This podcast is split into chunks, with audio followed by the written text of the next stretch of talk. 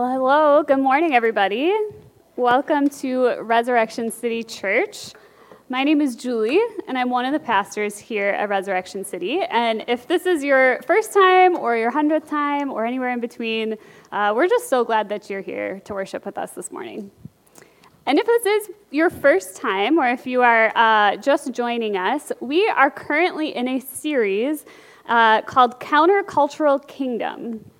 And we have been looking at Jesus' Sermon on the Mount. So, this is a sermon that he gave in his ministry.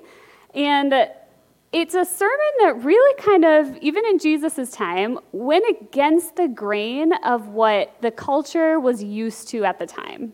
So, some of the things he said sounded pretty radical, or maybe kind of new or different, uh, or just unexpected to the people that he was preaching to. And I think that that still happens to us today. It still kind of goes against the grain of what we're used to in our culture now. And so that's why we've been calling it countercultural kingdom. And we've really just been looking at Jesus' words and trying to figure out how we can best follow them uh, as we follow him.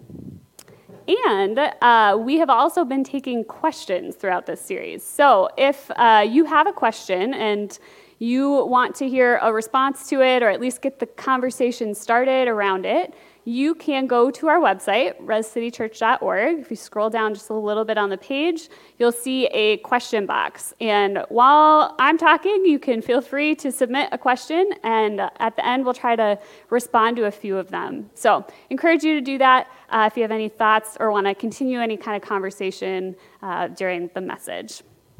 So I'm going to read our passage for this morning, and then I'm going to pray for us, and then we'll kind of go from there. So, Matthew 6, 25 through 34. Therefore, I tell you, do not worry about your life, what you will eat or drink, or about your body, what you will wear. Is not life more than food, and the body more than clothes? Look at the birds of the air. They do not sow, or reap, or store away in barns, and yet your heavenly Father feeds them. Are you not much more valuable than they are? Can any one of you, by worrying, add a single hour to your life? And why do you worry about clothes? See how the flowers of the field grow. They do not labor or spin. Yet I tell you that not even Solomon in all his splendor was dressed like one of these. If that is how God clothes the grass of the field, which is here today and tomorrow is thrown into the fire, will he not much more clothe you, you of little faith? So do not worry, saying, What shall we eat? Or what shall we drink? Or what shall we wear? For the pagans run after all these things, and your heavenly Father knows that you need, knows that you need them. But seek first his kingdom and his righteousness, and all these things will be given to you as well. Therefore, do not worry about tomorrow, for tomorrow will worry about itself. Each day has enough trouble of its own. All right, please pray with me. Heavenly Father, uh, we thank you for your word and that we can continue to learn about you and hear your words uh, through Scripture. It's such a gift that you've given us, and we praise you uh, for this chance to talk about it today, to reflect on it. And we just ask that as we do that, that you would be present with us and that you would um, use your Holy Spirit to guide us and help us to see you in a new way and how you've made us in a new way. We pray all these things in your name. Amen. Okay, so as you heard, this passage talks a lot about worry. And so I'm curious how many of you would consider yourself a worrier? You can raise your hand. Or maybe um, you just are someone who kind of has been in a season where you're feeling really stressed or really overwhelmed lately. Um, or maybe you wouldn't use those words necessarily to, you wouldn't call yourself a worrier. Um, but I know sometimes I hear things like, oh, I just, I just have a lot going on right now, right? So it's like there's something that's kind of burdening us or stressing us out or making us worry in some way. And however you think about it, when we come to this passage, as I've talked with people and even for myself, I know that sometimes the main thing we can hear is just stop worrying end of the conversation, right? Like, just be better. Just don't worry. You don't need to think about that. And just work harder to trust me and be uh, faithful in that. And I'm not sure if we come to this because maybe people who tend, I tend to be a worrier. If you tend to be a worrier, you can be a little bit more um, critical of yourself or hard on yourself sometimes. So maybe that's why sometimes we hear that message from this passage. Maybe it has to do with just the history of um, how the church has sometimes handled mental health and how that can be challenging at times. Maybe it's just your own life experience or your own kind of baggage that comes with it. But today I want us to try to read this passage in a new light. Instead of hearing Jesus as being harsh or maybe condescending, I want us to think about maybe some compassion behind his words or what he might be inviting us to consider uh, as we think about our own worry. Because I think if you're like me, uh, I know that if I could just stop worrying, if it were that easy, I would do it, right? No one likes to live in a state of stress or of worry or anxiety. Um, and when we struggle to not do that, I think it can leave us with a lot of shame. So let, I want us to consider this passage from a different angle. First of all, I want us to read it in context, right? I think oftentimes we encounter this passage as like a verse that's on a wall hanging or something, and we forget kind of where it came from and how it fits into the broader point of Jesus' message. So I want us to consider it in context, and then I want us to try and listen for the invitation that Jesus might be giving us. And I know, I just want to, you know, it's worth mentioning that for some people, worry goes to a deeper level. Maybe you struggle with anxiety in a clinical way or in a really deep type of a struggle. And I, I want to acknowledge that that's a real struggle. I also want to acknowledge that I don't think that, you know, clinical anxiety is what Jesus is talking about here. I think he's talking about your regular, run of the mill worry, stress, overwhelm, kind of the regular things that come with everyday life. So if you're struggling with uh, anxiety or depression in a deep way, I want to encourage you to hear as much as you can from this message, to hear the challenge, to hear the encouragement, uh, and also know that I want you to take these words, and if there are parts that you're still wrestling with or struggling with, encourage you to continue talking about them. Come talk to me, talk to your community groups, talk to a counselor, whatever it might be. But really, I think Jesus is addressing here your kind of standard experience of worry. And especially after the past few years, I think we've all gotten a little bit used to that feeling. Almost to the point where we've gotten a little too comfortable with it. It's sort of like when your check engine light comes on in your car uh, and you're like, oh, I should do something about that. But it's okay if I don't get to it right away, right? It's probably not a huge deal. My car's probably not going to combust while I'm driving it. So I'll make the appointment later. I'll remember to do it later. And then every time you go inside, you forget about it because you're not thinking about your car until you're in your car.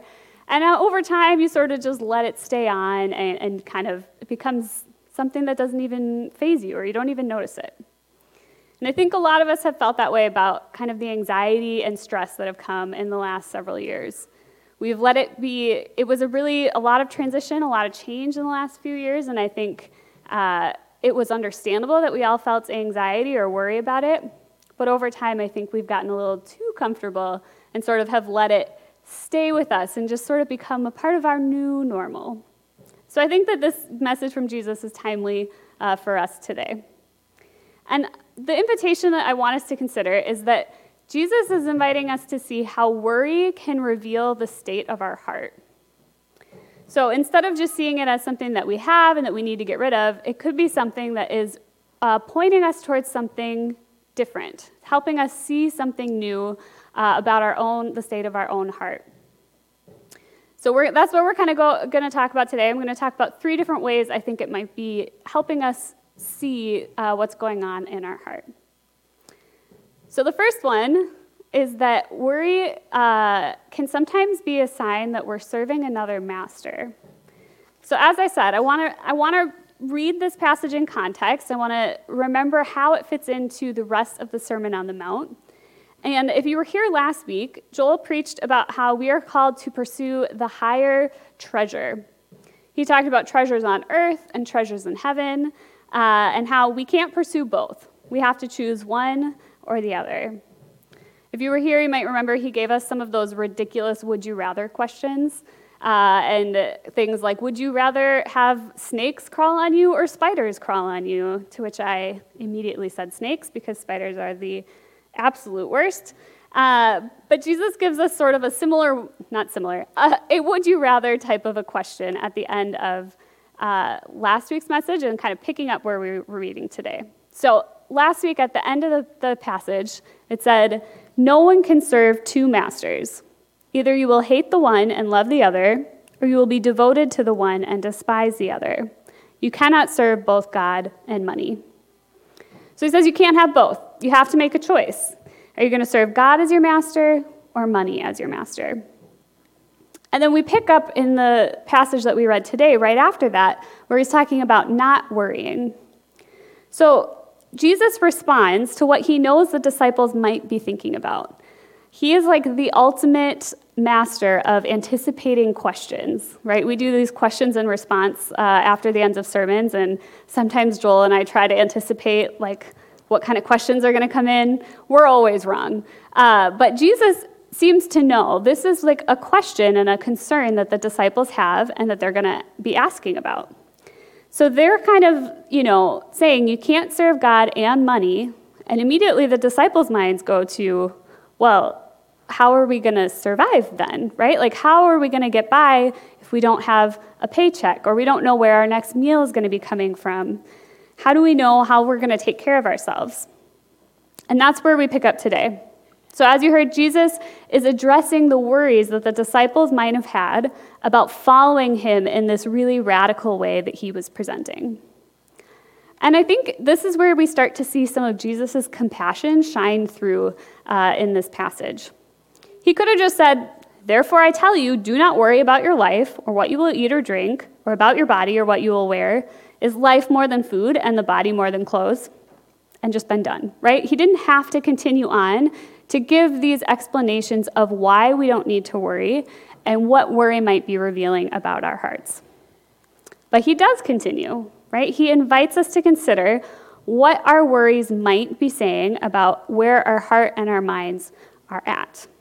And he gives us reassurance. He tells us we don't actually need to worry because he will provide. And I think Jesus uses money or security as the example because that's the thing that the disciples were most kind of keyed in on in that moment. And he uses this example to show them that worshiping anything other than God will lead to worry. Sort of uh, validating the idea of more money, more problems, right? He's saying the more you have, the more you try to seek and serve after this God of money, the more worries and stress are going to come into your life. Joel gave some examples of this last week when he talked about, right, you, you save up all this money to buy a house, and you're so excited to have this house, and then everything starts to go wrong with it. Even if you have the nicest, newest house, there's inevitably always things that will need to be continued to be repaired uh, or fixed or replaced because that's just the world that we live in. Maybe you took the promotion and you're really excited about the money that's going to come with it. But now you're working crazy hours and you're never getting any time to rest or to serve God in any way. Whatever it is, when we make anything else our God, money or anything else, we will have worry because we constantly have to continue to serve that God. And yes, we are called, when we serve God, we're called to continually serve Him, but it's in a different way. It's not as a condition of receiving love from Him, in fact, there's nothing else that we can worship that will love us the way that God does. Our houses don't love us back. Our money doesn't love us back. Our work, our school, whatever it is, your smartphone, these things do not love us back in the way that when we worship God, He shows us that love. And it's not conditional. He offers it no matter what, no matter how many times we continue to turn to these other gods. And the truth is that none of these other things that we worship, none of them created us. They don't provide for us, they don't sustain us in the way that God does. And Jesus talks about this in the sermon. He uses two uh, of what we might call like a how much more type of arguments. And these are some of my favorite type of arguments in Scripture because they just make logical sense. so, first of all, he says, Look at the birds in the air. Do they do not reap or sow, and yet your heavenly Father feeds them. Are you not much more valuable than they? He says, Look at the birds. Look at how they are provided for. They have enough food, even though they don't buy in bulk at Costco and store it in their basement, right? They don't store it away in barns. They don't uh, have stockpiles waiting for them. And yet, every day, God provides exactly what they need. And they know when they go out and look for food that they will be able to find it. So here's the how much more part. He says, Aren't you more valuable than birds? Didn't I create humanity in my image? Didn't I give you all of the earth to rule over and to steward? And if that's all true, if humans are of higher importance than birds, then how much more will God provide for us? We look at nature and we see this example, and it's supposed to be something that reminds us that God is our provider, He's our creator, He's our sustainer. And then he goes on to give a second example. He says, And why do you worry about clothes? See how the flowers of the field grow. They do not labor or spin, yet I tell you that even Solomon in all his splendor was dressed like one of these. If that is how God clothes the grass of the field, which is here today and tomorrow, and is thrown into the fire, will he not much more clothe you? So now he tells them, who said, Look at the birds. Now he says, Look at the flowers. He says, I provide for them, I make them beautiful. And even though they're only here for a short period of time.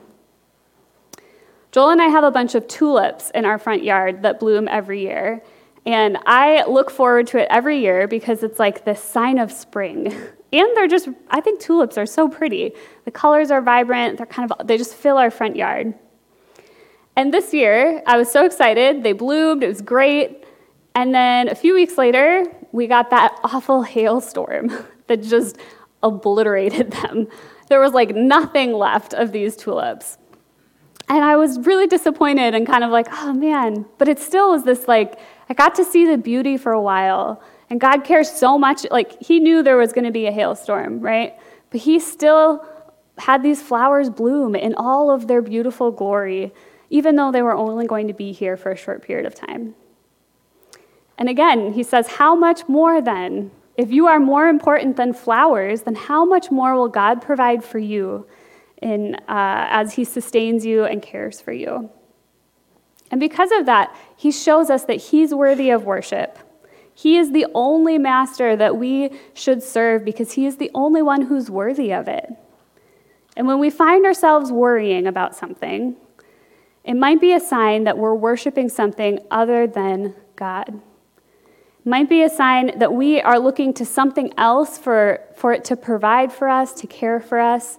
And then when it doesn't happen, or we're starting to worry that it might not happen, kind of shows us where we've put our hope and our trust. When we worship God and put our focus on Him instead, we're reminded that we already have everything we need. We are complete in Him, and we have nothing to worry about.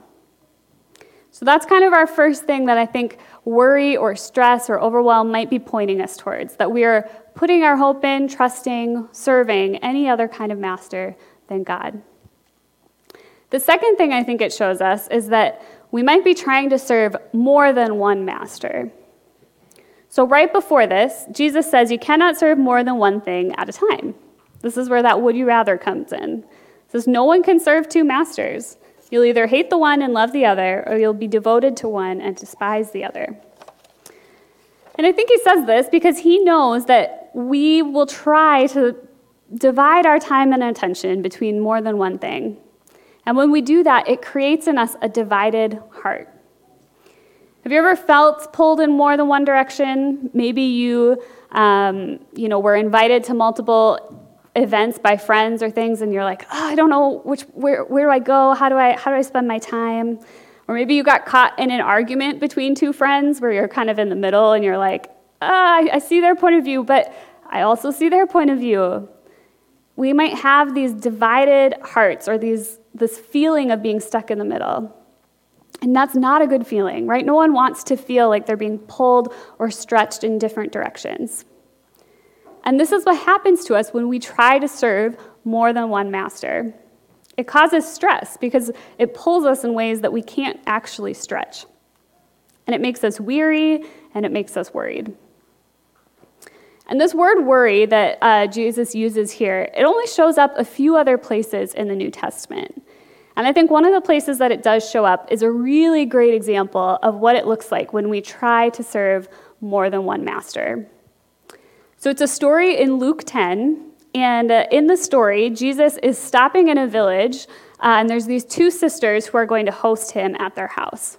Their names are Martha and Mary, and I want to read you a little bit of the story that Luke records.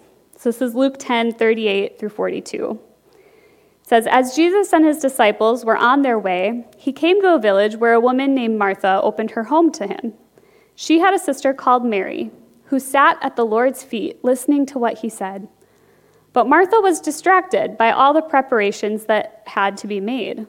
She came to him and asked, Lord, don't you care that my sister has left me to do all the work by myself? Tell her to help me. And Jesus responds by saying, Martha, Martha, you are worried, that's that word, and upset about many things, but few things are needed, or indeed only one. Mary has chosen what is better, and it will not be taken away from her. So, Mary and Martha are hosting Jesus, which, if I were going to be hosting Jesus, I would feel like that's a pretty big deal. Uh, and if I were to be doing that, I would be wanting to make my house look nice, wanting to make sure, you know, it was ready for him. You want to make a good dinner, you know, she's trying to run around, she's cleaning, she's making the food, um, you know, changing the sheets in the guest room. It's not really what they would have had, but same kind of idea. And all the while, her sister is just, you know, hanging out with Jesus, just lounging. And so, understandably, she gets a little annoyed. And eventually, she snaps.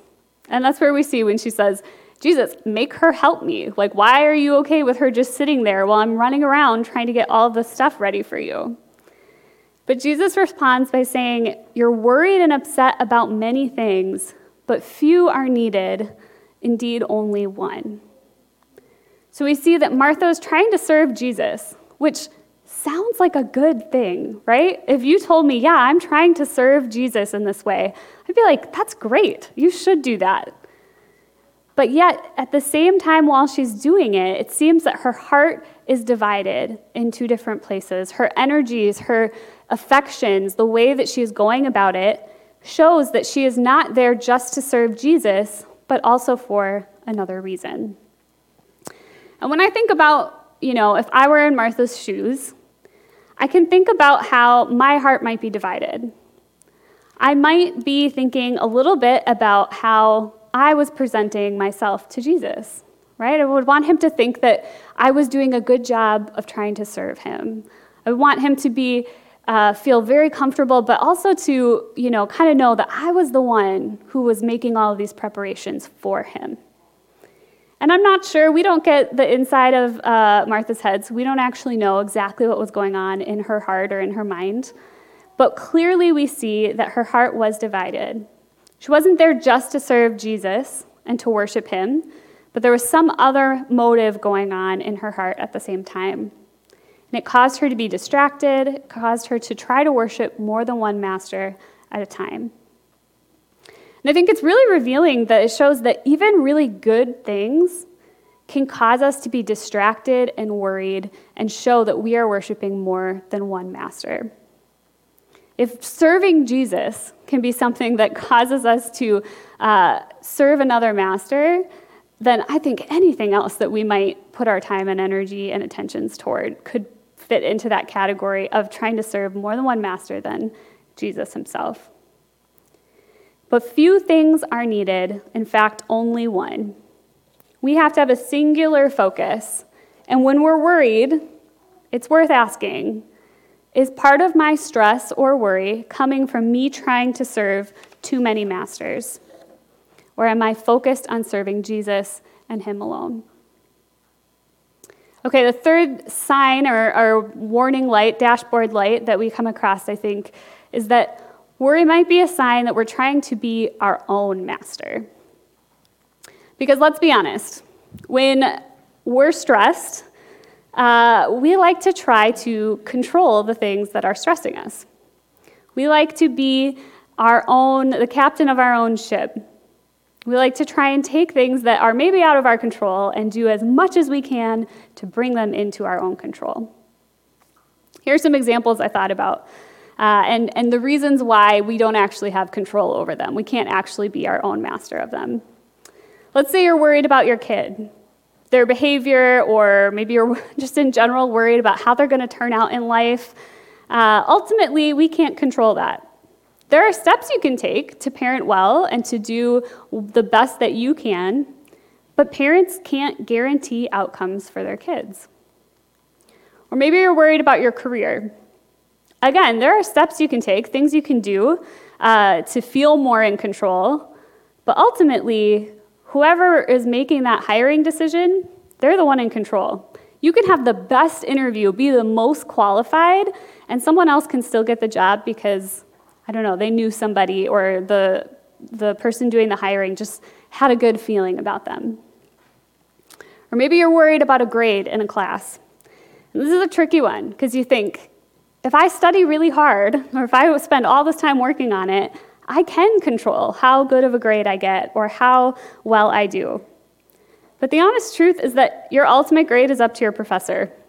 If it's an essay, essays are subjective. If it's a test, you're not the one choosing what questions go on that test. You, have, you ultimately don't have control over that.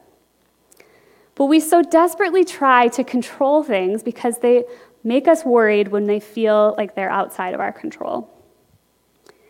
And Jesus points out that this causes us more stress, actually, when we try to control things, because we ultimately are not our own masters.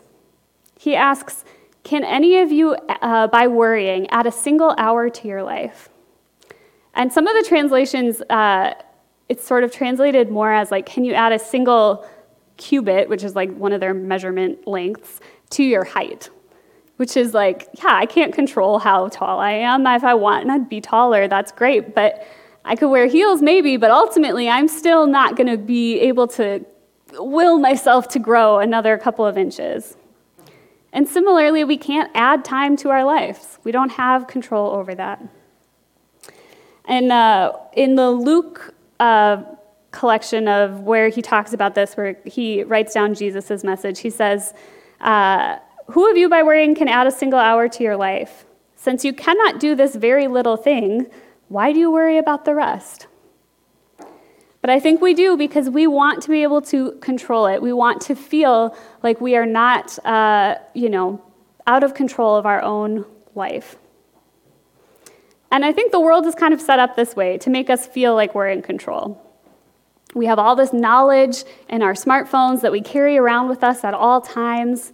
It sort of feels like, well, if we know all these things, we've made all these advancements, we should be able to control things in our life. We should be able to know what's the right decision to make here and how to go about every little thing correctly. But we can't. We don't have that ability. It's not how we were created. So instead of trying to submit our worries to God, we hold on to them even tighter because we like to feel in control. And we are um, working on creating like a little library for our kids' ministry so that they can have different books that they can, you know, check out or read while they're there. So I've been reading some kids' books lately, and uh, one of them that I just read was called, I think it's called, yeah, what to what to do with worry. And I thought this is fitting for uh, this passage today. And in the book, um, the the author kind of personifies worry as a bird. So, this little girl, she's a little bit worried about some things going on in her life, and she talks with her grandmother about it. And her grandmother gives this example of, um, she calls them worry birds. So, the things that you're stressed about, uh, she says, imagine it's like a little bird. She says, when you try to hold on to a bird and hold it tight, what happens? Right? It flaps against you and it tries to squirm and wiggle and get out of your hands. And so the colder, the the tighter you hold it, actually the worse you make things, right? The bigger the struggle is, the harder it is. And so uh, this grandmother encourages the little girl. The whole story is actually very cute. You should read it if you ever get a chance.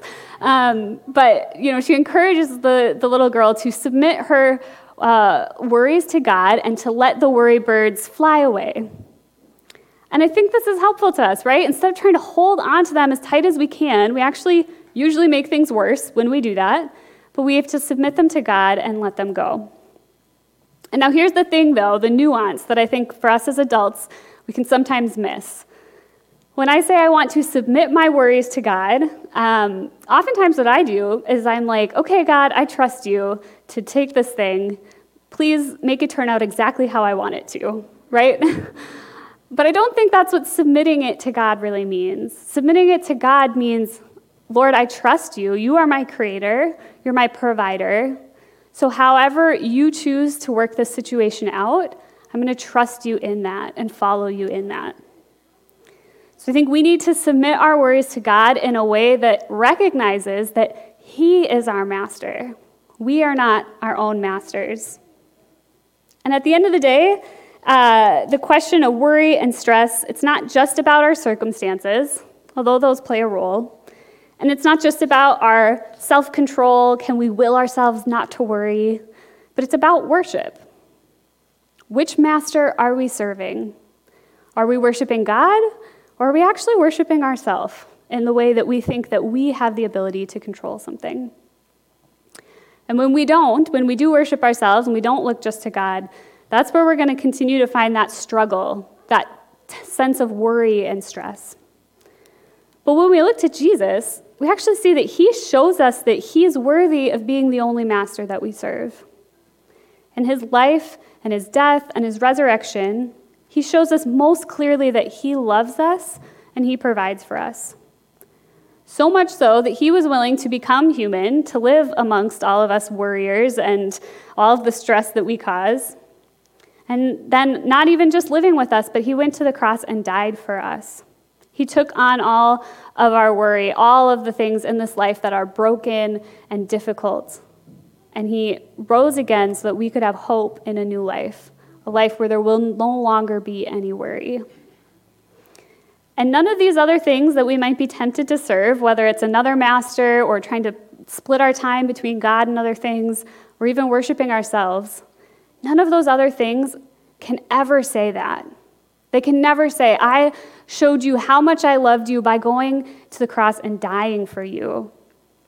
It's only Jesus. He shows us that He is the one who's worthy of ultimate worship in our lives. And he kind of sums this up in verse 33 uh, in the passage we read today, where he says, Seek first his kingdom and his righteousness, and all these things will be given to you as well. This is what it looks like to worship and to serve only God. And it's the key to releasing our stress and our worries. We have to pursue the higher purpose. So last week, Joel talked about pursuing the higher treasure. And here, Jesus is calling us to pursue the higher purpose. Seek first his kingdom and his righteousness.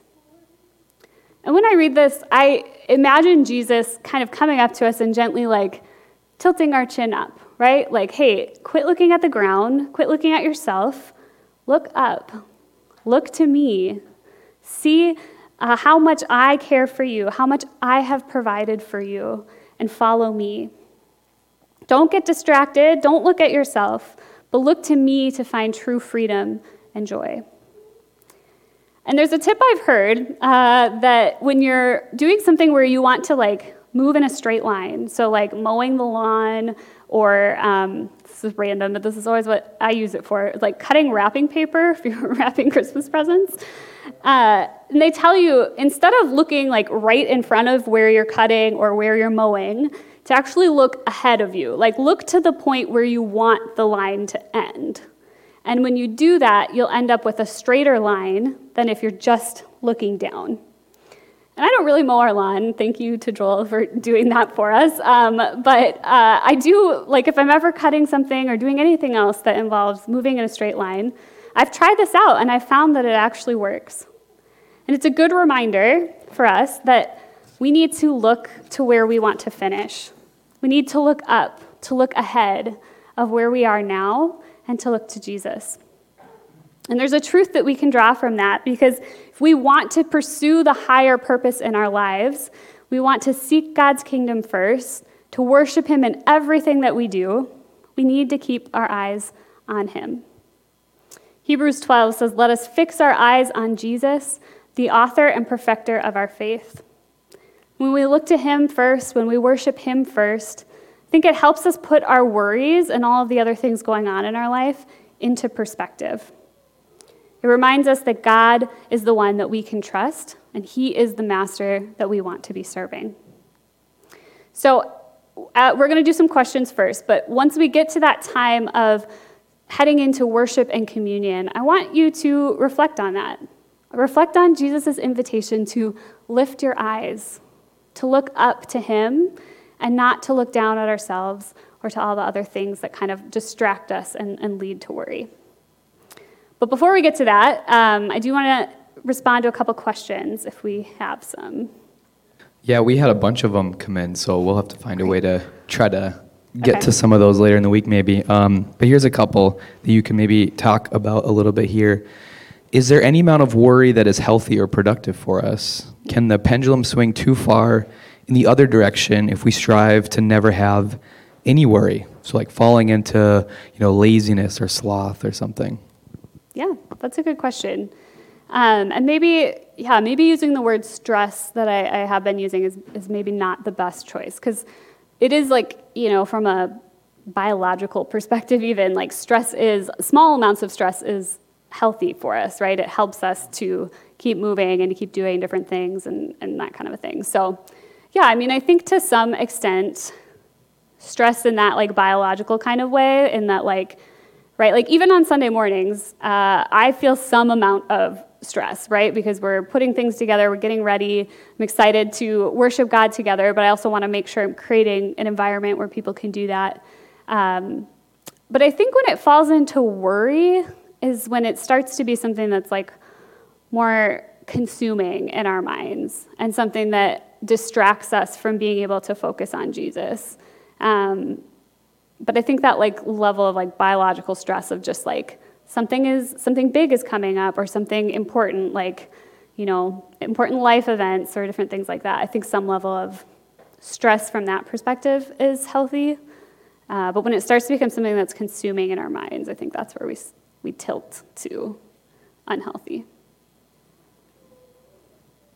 All right um, can you say a little bit more on worrying for others like a spouse or close friend maybe someone who's I don't know, like giving you a lot of worry, um, how can you love them but still, you know, kind of put in practice some of the stuff you talked about today?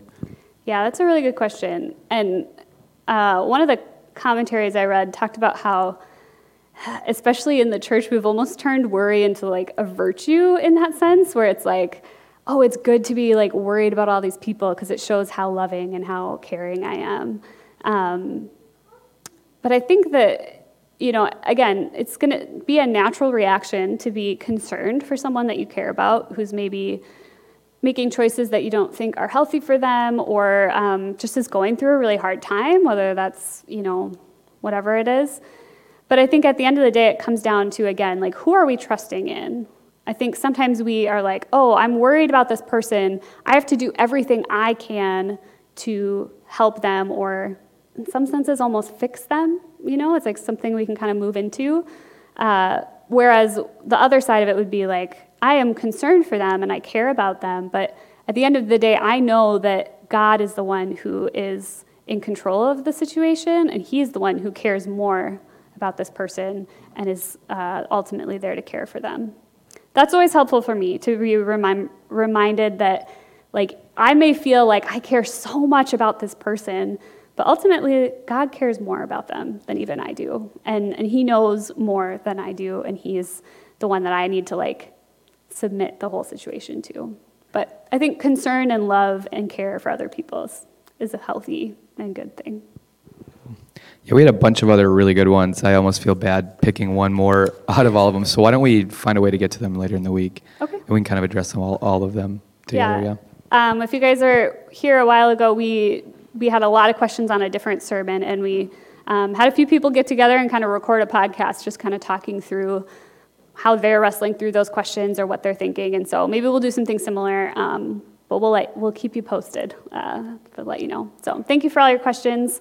Um, we are going to head into that time of worship and communion. And again, I think communion is a really helpful way for us to, to look ahead to Jesus, to keep our eyes on Him, because it's something we can tangibly do and, and physically participate in that reminds us of Jesus' love and care for us, the sacrifice he made for us. So um, I'm going to invite the worship team up. I'm going to pray, and then feel free as we worship at any point to take communion. Um, you don't have to be a member here or a regular attender. We just ask that you're a follower of Jesus. Uh, and then we'll also have someone in the back who will be praying for you. If you'd like, you can go up and, and just share any kind of prayer request.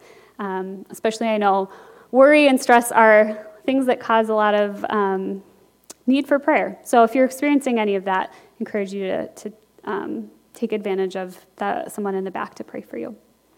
All right, please pray with me. Heavenly Father, we, uh, we do praise you that you are worthy of worship and that you have shown us that um, most clearly in your Son and even in the ways that you care for us in the everyday, and the birds in the air and the flowers uh, in our yards. Lord, we repent that sometimes we do not serve and follow you first.